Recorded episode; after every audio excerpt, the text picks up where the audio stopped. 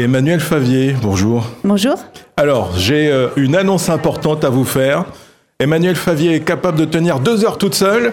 Je vais introduire le technicien et le réalisateur. Ils sont vraiment décontenancés.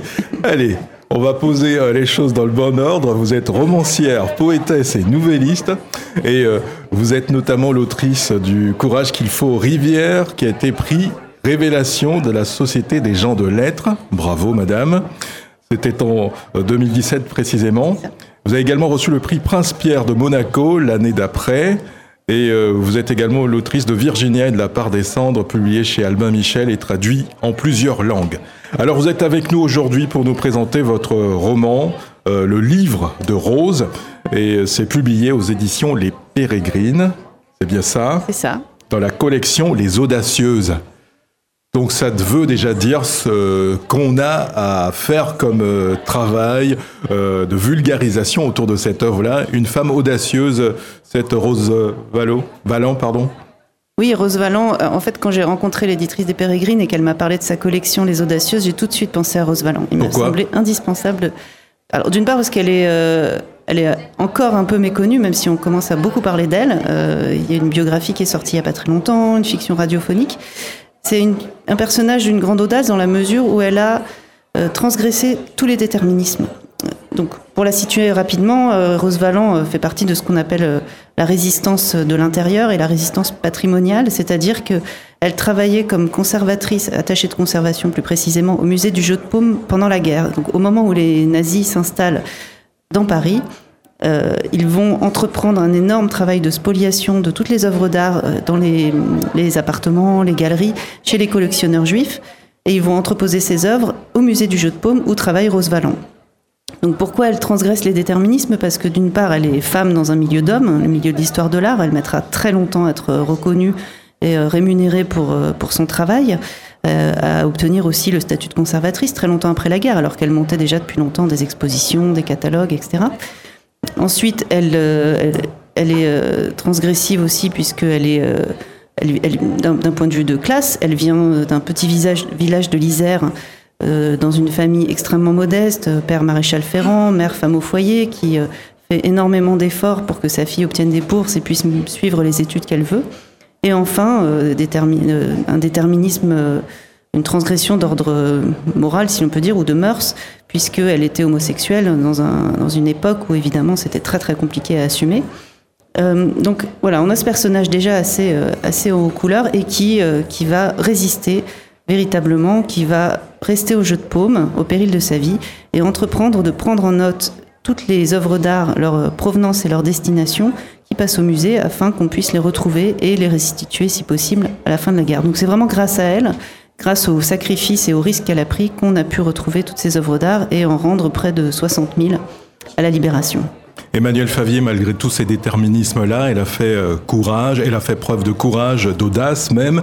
Et est-ce qu'il y a une explication logique, cohérente à tout ça? Il faudra entreprendre une psychanalyse de Rose Valland. C'est presque que je tente avec, avec ce livre qui n'est pas une biographie du tout au sens classique. Hein. Euh, je, vraiment, je, je, ne suis pas historienne, je ne suis pas biographe, je suis euh, avant tout romancière. Donc, je ne peux pas dire non plus que ce soit une fictionnalisation de son, sa vie, de sa biographie, pas du tout. Je, n'avais pas envie d'inventer euh, autour de Rose Valland. Je l'ai découverte en réalité euh, il y a quelques années en écrivant mon précédent roman La part des cendres que vous avez cité, qui est paru l'année dernière aux éditions Albin Michel, qui traitait de la question des spoliations et des restitutions. Donc évidemment, on ne pouvait pas ne pas croiser Rose Valland. Euh, et déjà à l'époque, euh, s'agissant de, parler de Rose Valland, j'avais pas envie d'inventer. C'est-à-dire qu'il y a pas mal de zones d'ombre. Hein. On a très peu de, on a des archives euh, officielles, administratives, énormément à son sujet, mais très très peu d'archives personnelles. On a quelques lettres, mais le plus important, à savoir la correspondance entre Rose et sa compagne Joyce, a disparu. Et malheureusement, c'est à cet endroit-là qu'on aurait pu trouver des, une mine d'informations sur, sur, sur son intériorité, son intimité. Et c'est ça qui nous aurait permis de savoir d'où venait ce courage, d'où venait cette force. Après, on peut broder, imaginer euh, voilà, cette personnalité euh, qui a été euh, confrontée peut-être très tôt à la solitude. Elle était fille unique. C'est pas anodin, je pense. Elle n'a pas eu d'enfant non plus, ce qui est très important pour moi aussi dans ma réflexion et dans, dans la forme que prend ce livre, puisqu'il s'agit d'un journal tenu par une documentariste contemporaine, donc qui, qui, veut, qui veut faire un film sur Rose Valland et qui enquête. Donc c'est son journal d'enquête qu'on lit.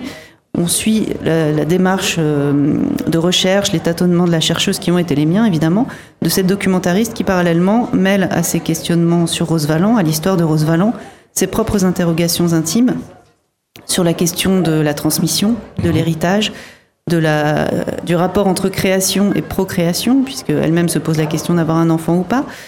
Voilà, donc c'est vraiment ces problématiques-là que j'avais envie de traiter, qui m'intéressaient chez Rose Valland et qui sont inattrapables dans l'intimité, donc on ne peut que projeter. Et c'est ça la littérature. Ce que fait la littérature, c'est qu'elle prend des formes, elle se glisse dans des, coquilles, dans des écrins euh, documentaires en l'occurrence, euh, historiques, euh, pour déployer une vision du monde, pour essayer de comprendre, alors l'écrivain pour se comprendre lui-même probablement, et pour comprendre le monde, et pour permettre au lecteur d'en découvrir davantage sur lui-même. Et le livre de Rose, pourquoi ce titre-là?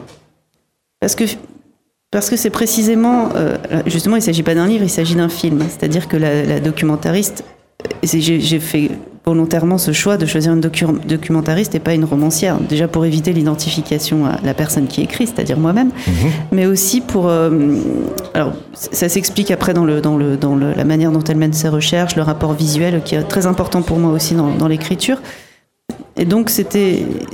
Ce film devient un livre. Il y a cette dimension-là, et c'est aussi le livre au sens de, de déployer. Euh, déployer un monde, déployer un univers, feuilleter l'existence de Rose, livre presque au sens euh, le livre avec un grand L, c'est-à-dire le, livre des origines. C'est marqué comme ça sur euh, la couverture. Bien sûr, et cette majuscule m'importait.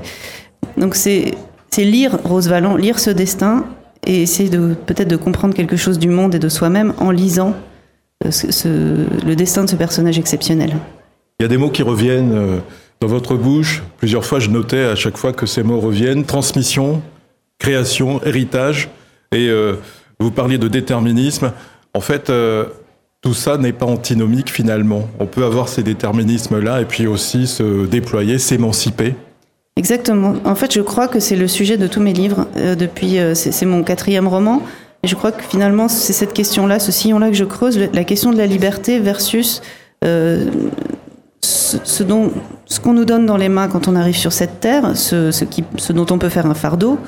Euh, ce passé, cette histoire qui nous dépasse, euh, ce transgénérationnel, cette, euh, cette généalogie qui peut parfois nous écraser, mais dont on peut aussi faire une force. Il ne s'agit pas évidemment de la nier, il s'agit parfois d'essayer de la comprendre, mais aussi d'accepter qu'une part, une part ne pourra jamais être attrapée, ne pourra jamais être saisie ni comprise. Elle fait partie de nous, on ne se débarrasse pas de, de, de ce qui nous précède. En revanche, on décide dans une certaine mesure de ce qu'on en fait. Et c'est ce principe d'émancipation, de liberté, d'autonomie vis-à-vis de, de, l'héritage qui m'intéresse et que j'essaie de creuser au, fil de mon travail. Et quelle est votre propre relation à l'art, Emmanuel Favier? Oula, alors là, effectivement, il va me falloir deux heures. On n'a plus que une minute Une minute. Ah non, c'est une blague, monsieur. Une minute, reste une minute qu'il affiche le monsieur. Alors. Tout simplement, euh, là, je pense que c'est ce qui c'est ce qui se déploie aussi dans le discours de la narratrice, mais c'est ce qui nous sauve chaque jour. En tout cas, personnellement, c'est ce qui me permet de continuer à exister et à croire un petit peu en l'humanité aussi, qui est parfois tout de même assez désespérante. Euh, voilà, on est capable de ça, donc on, donc on est capable du meilleur. Et ça, ça, voilà, ça redonne espoir. Et c'est ce qui me permet aussi de justifier un petit peu ma propre existence à mes propres yeux ça m'aide, voilà, ça me sauve et, j'espère que écrire des livres permet d'aider un petit peu d'autres personnes. D'autres projets euh, en vue? Ah oui, oui, oui, je suis en train d'écrire mon, donc mon, quatrième roman pour Albin Michel, donc qui sera le cinquième. Euh, voilà, ça, va parler de quoi? Oh là là, je sais pas si j'ai. Un scoop pour les radios de la Frama. Allez, on est entre nous. Répétez pas, hein, surtout pas répétez. Alors, je vais dans un univers très très particulier puisqu'il va se passer en grande partie à bord des sous-marins. Ok. Voilà. Merci. Pas répéter. C'était Emmanuel Favier, le livre de Rose, on vous le conseille, publié aux éditions Les Pérégrines, et le message aussi en creux, allez voir les œuvres, quelles qu'elles soient. Exactement. Merci Emmanuel Favier. Merci.